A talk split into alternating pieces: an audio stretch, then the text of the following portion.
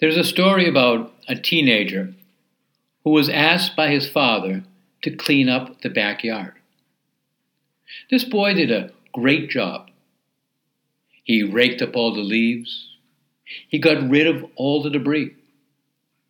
But there was one rock in the middle of the yard that he was unable to move. He tried pushing it. He tried pulling it with a rope. He tried moving it with a lever, but nothing worked. When his father came out to check and see how he had done, the boy said to his father, I tried everything to move that rock, but I couldn't get rid of it. And the father said, You tried everything? You didn't ask me to help you. I would have helped you. In the gospel today, Jesus calls us to turn to our loving Father in prayer.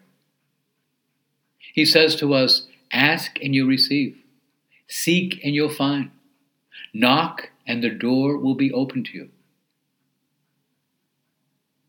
How do we pray? Do we even think to pray? We have many, many difficulties in our lives, all of us. Do we seek the Lord's help? Do we pray with confidence when we do pray?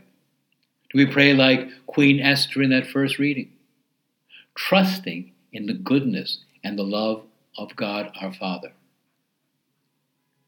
As we go through this day, this Lenten day, another day when we try to develop good habits, we ask the Lord to help us, to help us to always turn to Him and to turn to Him with confidence and hope.